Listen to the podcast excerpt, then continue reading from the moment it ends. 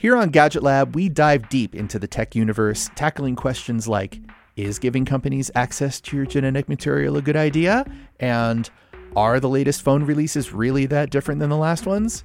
We want to help you make informed decisions about what is worth your attention. And here's something that is undeniably worth your time a digital subscription to Wired.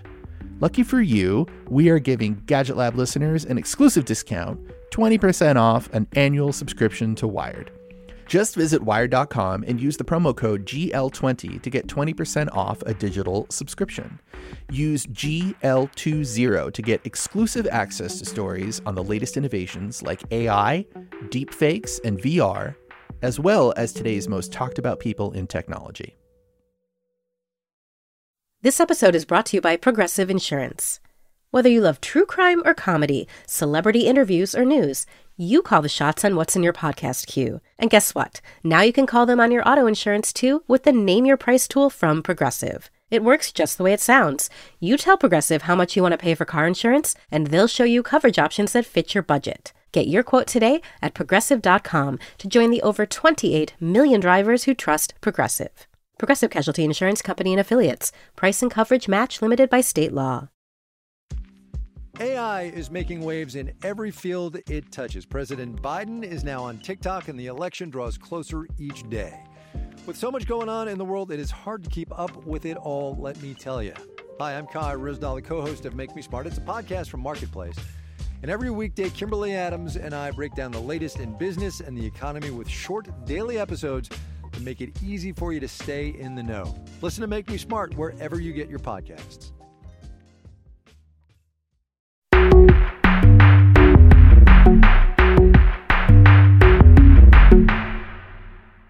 Hi, everyone. I'm Lauren Goode, a senior writer at Wired, and you are listening to the Gadget Lab. I'm joined by my co hosts, Wired senior editor Michael Calore. Ahoy, hoy. And Wired senior writer Arielle Pardes. Hey. Today, we're going to be talking about ch- ch- ch- changes. Yeah, that was really bad. Instagram is changing a feature that a lot of people would argue is fundamental to the way the platform works, while Apple has made a change to its laptop keyboards so that they finally do work or so we hope. But first, we're going to talk about Instagram. Last week, Instagram CEO Adam Mosseri announced that they plan to test a feature where Instagram hides like counts for users. Rather than explain it myself, I'm going to put Arielle on the spot here because she was actually on stage at Wired 25, our annual conference in San Francisco, with the head of Instagram, Adam Mosseri, when he dropped this news. Actor Tracee Ellis Ross was also interviewed on stage. It was a delightful interview. Uh, she's a delightful person. But Arielle, tell us the news about Instagram likes and take us through that conversation. Happily, happily. Um, so for context, Adam Mosseri has just finished his first year as the head of Instagram. He took over after co founders Kevin Systrom and Mike Krieger left.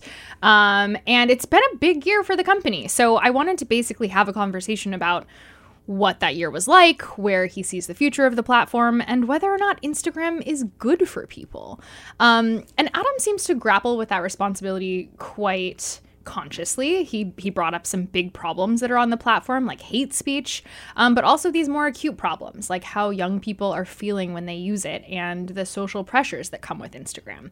So Adam basically said on stage that the place that he wants Instagram to lead and innovate is on that piece around well being or combating bullying. And one of the small but hopefully impactful ways that he wants to change things is by removing some of the social pressure around likes. So, actually, I'll let him explain some of the rationale for this himself. Here's a little clip of how Adam justified this in that conversation we had. It's about young people. The idea is to try and depressurize Instagram, make it less of a competition, give people more space to focus on connecting with people that they love, things that inspire them.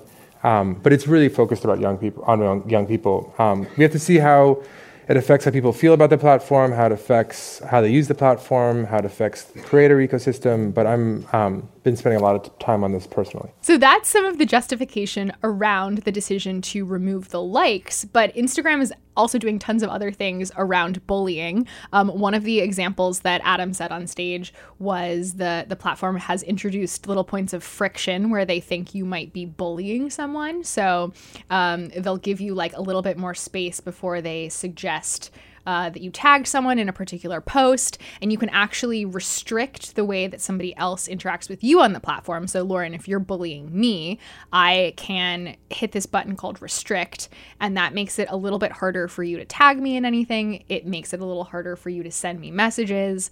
Um, and these are all just like sort of small little ways they're trying to change behavior on the platform. That part's really fascinating. And I think we should probably note that this hiding of likes that's going to happen it's it's somewhat limited right? It's being tested. It's not for everybody. I think some of the initial headlines that came out after your conversation with adam just um, indicated that it was a sweeping a sweeping measure.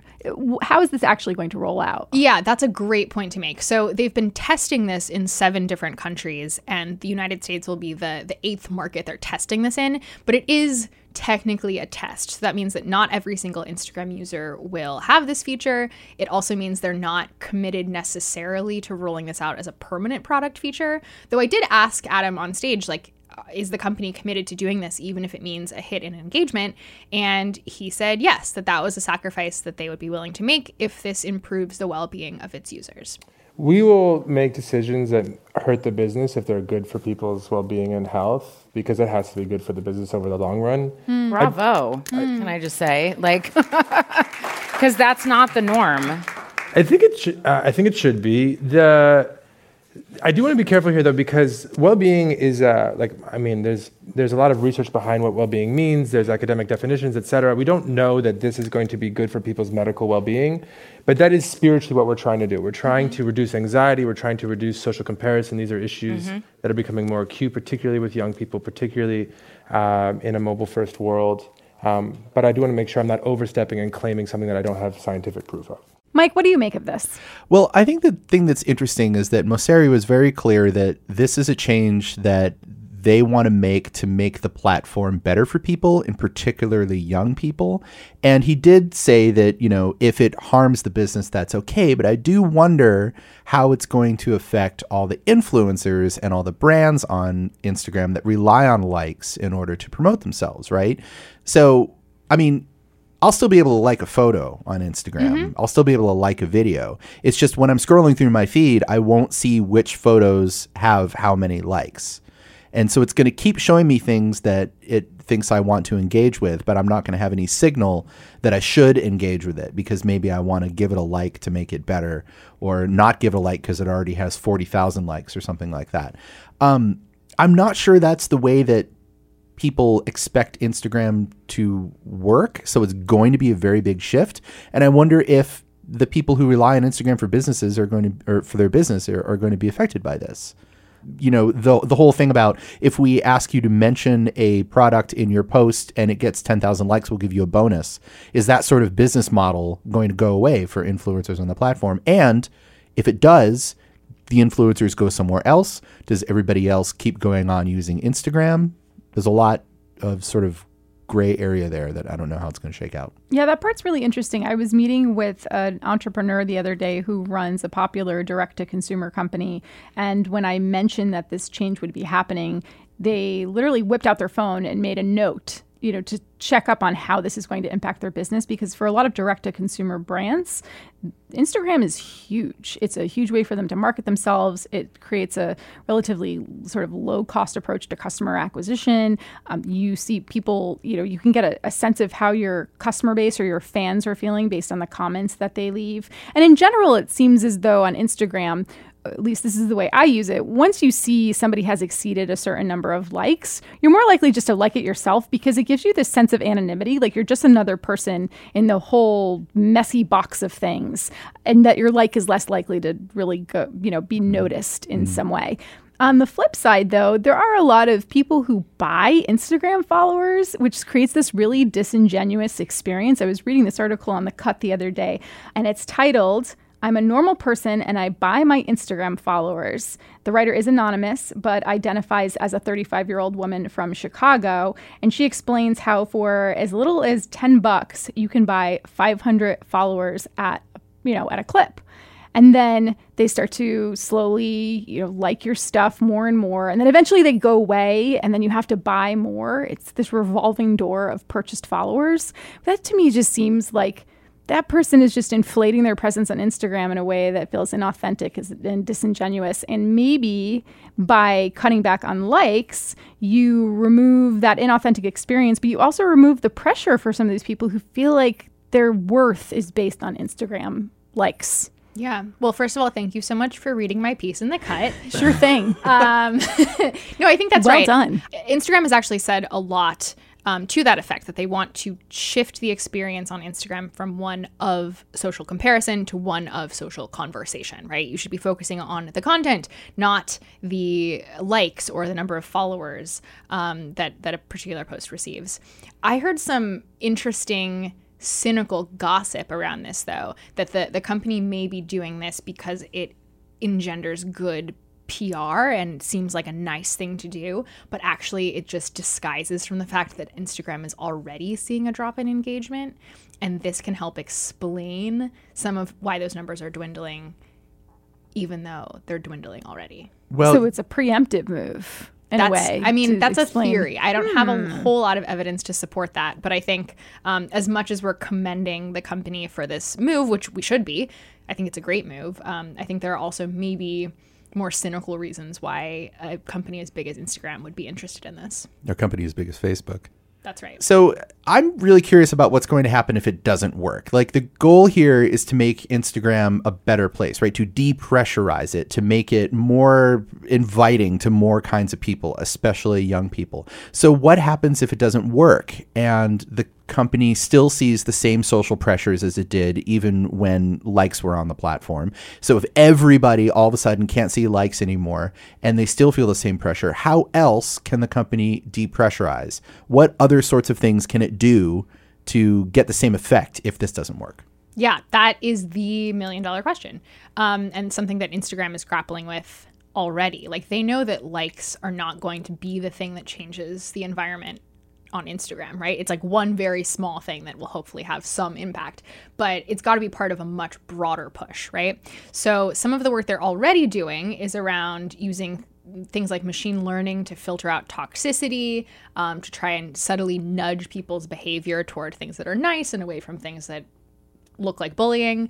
Um, but they have a lot more work to do. One of the really interesting examples that came out of our conversation with Adam was around how Instagram deals with subtle aggressive behavior. Um, he mentioned that Instagram already works with lots of researchers and mental health organizations that specifically study aggression online. And some of the interesting things they found are that you might do something that's aggressive, like let's say I post a photo with Lauren's crush. And then Lauren feels hurt by that. But nobody except for me and Lauren will know that that's bullying, right? Otherwise, it just looks normal. So they're working on all these different ways to sort of like unwind that kind of behavior, but it's very, very difficult and complicated. And it's it's got to involve something much more intricate than just disappearing the likes.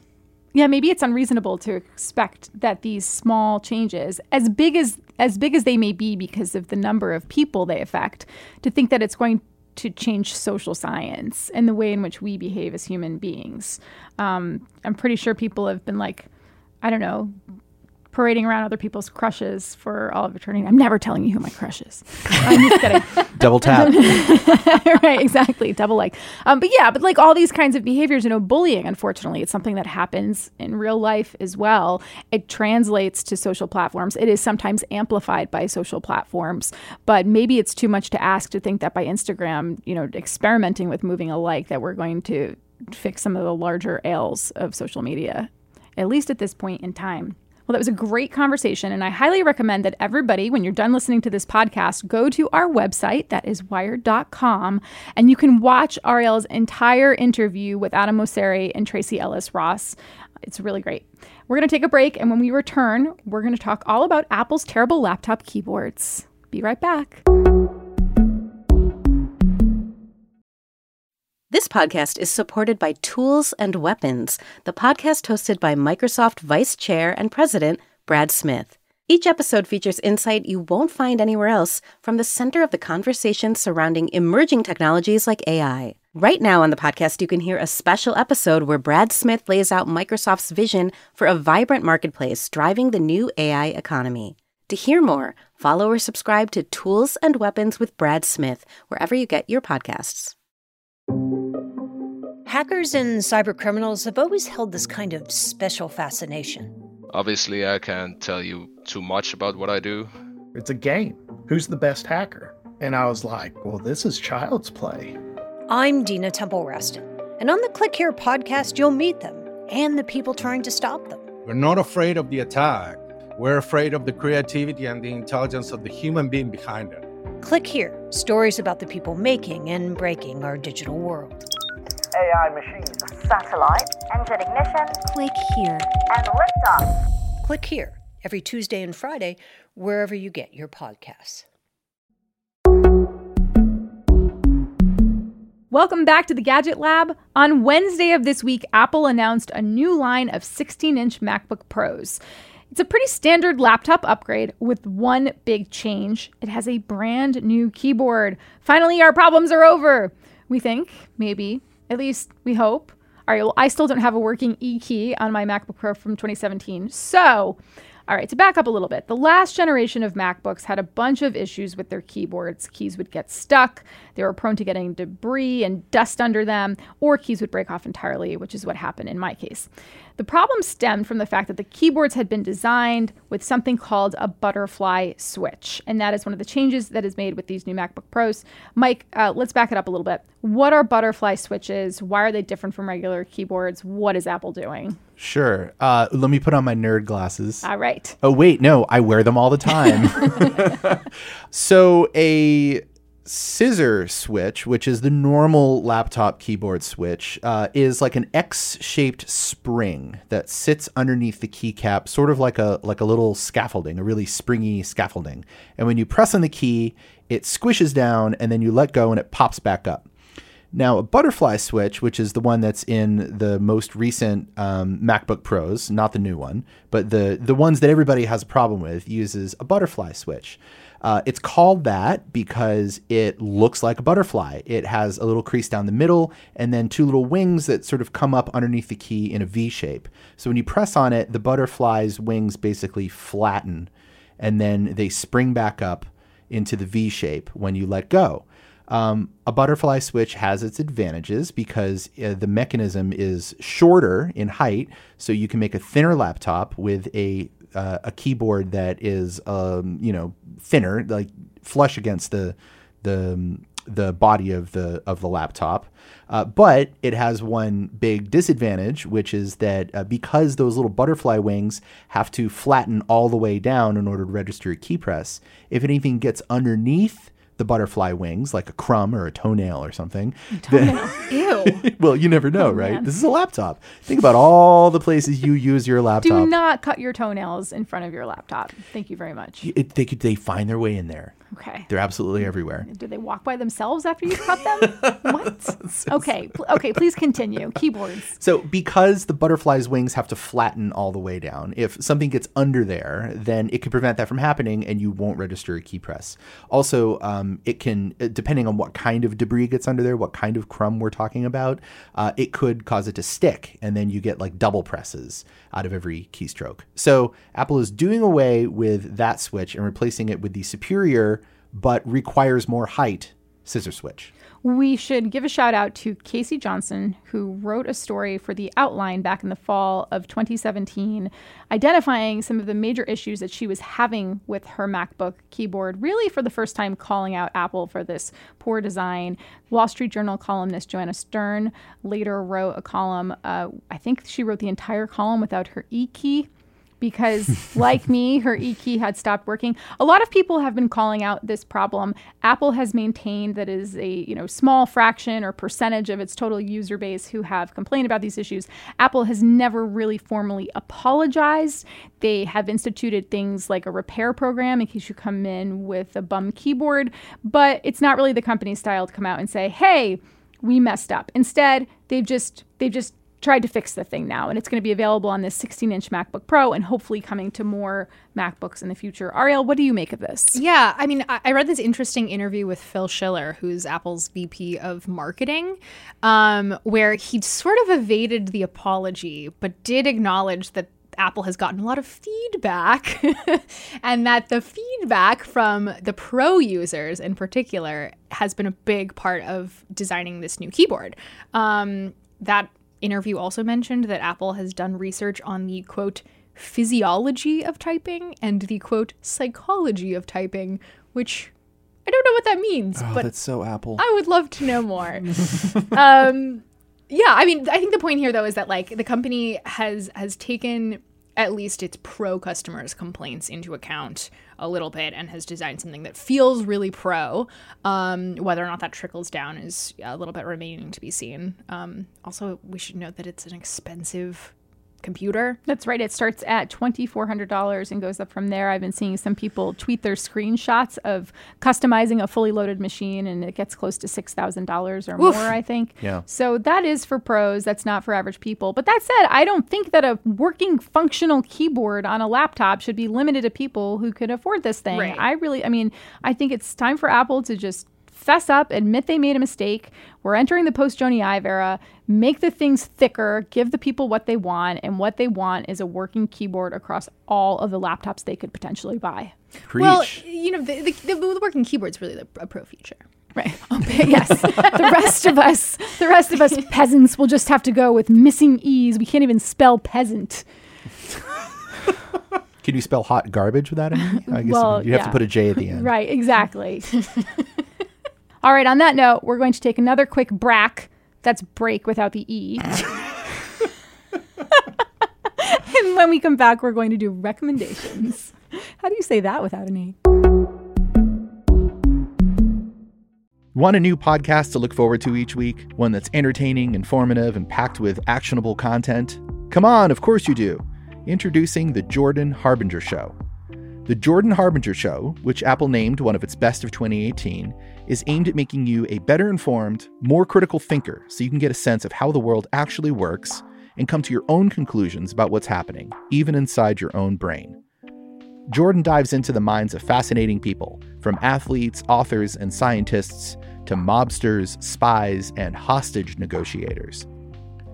Search for The Jordan Harbinger Show. That's H A R B as in boy, I, N as in Nancy, G E R, in Apple Podcasts, Spotify, or wherever you're listening right now.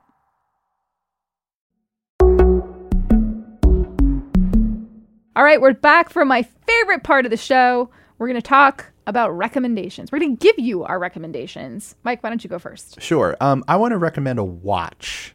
So, since this is the Gadget Lab, uh, I want to recommend a gadget. It's a watch. It's a dumb watch. It's not a smartwatch. I'm sort of anti smartwatch these days. I just like watches that tell time that don't ever need to be charged necessarily. So, this is a watch by a company called 111, and it's solar powered. It's called the SW2. Um, they have a bunch of different colors. They're all kind of fun. They're kind of surfy in a way. Uh, it's a watch that has a solar panel on the front, but you can't tell it's a solar panel. And the case is made out of bio resin, and the strap is made out of um, recycled PET water bottles. So it's like a very ocean friendly, very environmentally friendly watch. And it's pretty cheap $75. Hey now. Yeah, so for like, you know, an eco-minded solar-powered watch, it's a great it's a great um, bargain.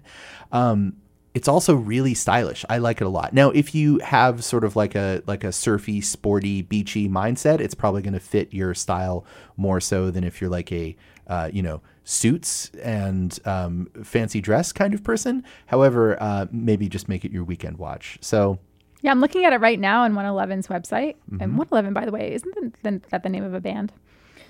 Uh, that's three eleven. Oh, okay. Regardless, I'm looking at 111's website right now, and this does remind me a little bit of a, like a Nixon watch. If Nixon made watches that had more traditional clock faces. Yeah, or like freestyle. Like it has a Velcro Mhm. band, Mhm. and you know it feels it feels surfy. But anyway, that's that's my recommendation. I I was wearing one for about a month, and I really loved it. And it charges in um, artificial light and in natural light, which is great for office workers. And the company says that they are committed to donating 1% of all sales to environmental causes too, which is really nice. Good on them. How did you find out about them? Uh, a Facebook post from an old friend. Lovely. Yep. Facebook, bringing everybody together. It's really connecting the world. really. Arielle, what's your recommendation? Uh, my recommendation is something to read about not connecting the world. This is the December cover story of The Atlantic, and it's called How America Ends. Um, it's it's a really beautifully written piece about some of the problems plaguing American democracy um, and what happens when a part of the population knows that it can no longer win elections but can't afford not to. So it draws some comparisons between this moment in political history with um, the Civil War and what happens when a group of politicians has to resort to uh, sort of undemocratic measures to stay in power. Um, I found it super interesting. It's beautifully written. It gave me totally new perspective on uh, sort of what the Republican Party could be doing right now. In particular, it makes this argument that the party needs to strengthen the center right if it wants to get out of this moment in history. And a vibrant Republican Party depends on uh, the centrists right now more than ever. So, an interesting read, uh, not super hopeful, but uh, very very well articulated. And who wrote this? Uh, Yoni Appelbaum, who is the person who leads the Atlantic's ideas section. They've been doing some really great work over there lately. Yeah, yeah, they really yeah. have. I mean, not um, as great as Wired, of course, but the Atlantic has very strong staff, and they've been doing some great stuff. We also have an ideas section. yes. Um, Lauren, what's your recommendation? Uh, my well, my first recommendation would be if you read that and then you're feeling a little bit sad afterwards, as you might. Uh, I just read on the train yesterday Taffy Akner's profile of Tom Hanks. Oh, yes. Excellent. So nice, nice. little uplifting chaser about just an everyman, you know, seemingly nice guy. Uh, but anyway, my real recommendation this week is the book How to Do Nothing. I know I'm chasing most of the staff on this because everybody at Wired seems to really like this book, but it's a book written by Jenny Odell. She's an Oakland based artist, wrote a book about conscientiously doing nothing. And by doing nothing, she doesn't mean literally nothing. She means doing nothing as a sort of act of resistance to the attention economy that has been built up around us. She describes the book as not quite a book of activism and not quite a self help book, but somewhere in the middle. It's a series of essays and essays kind of in the traditional sense of her going on a journey through a different, I don't know, just exploring different areas of our attention economy and what our overwhelming desire to be productive all the time has done to our psyches and our overall well being, um, and how we should really embrace our free time more and and um, embrace art more too in these like seemingly really challenging times.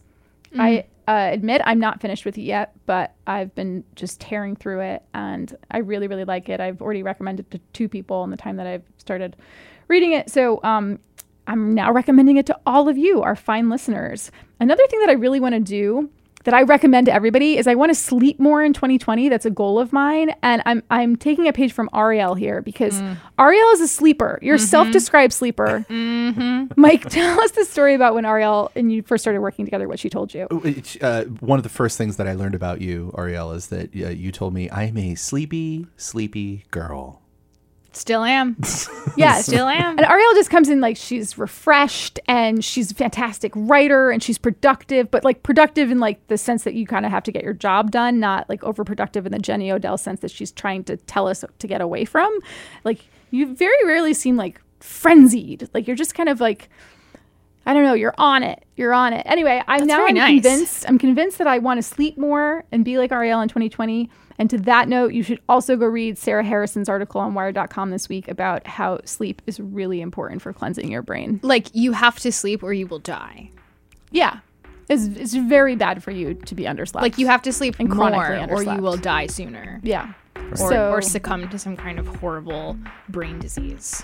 We're going to follow your lead on this. And by the end of next year, we will all be more like you. All right, that's our show for this week. Thank you so much for listening. If you want to give us feedback, you can leave us a review on your podcast app of choice. Really, we would love to hear your thoughts. We take your feedback very seriously and we try to incorporate it in the show. You can also ping all of us on Twitter. Mike is at Snackfight. Arielle is at Pardesoteric. I'm at Lauren Goode with an E at the end. Our producer, Boone Ashworth, is at Boone Ashworth. And you can also hit us up in the main handle that's at Gadget Lab. Thank you again for listening, and we will be back next week.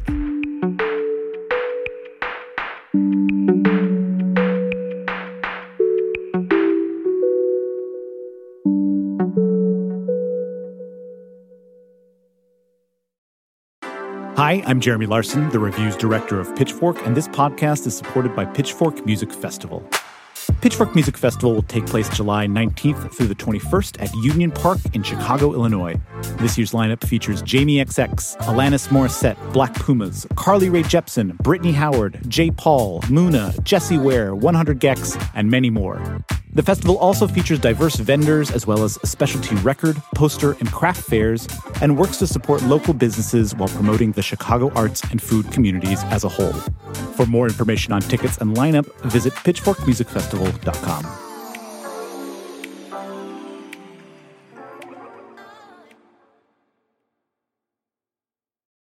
This show is sponsored by BetterHelp. It's a simple truth no matter who you are, mental health challenges can affect you, and how you manage them can make all the difference. That's why everyone should have access to mental health support that meets them where they are and helps them get through. BetterHelp provides online therapy on your schedule.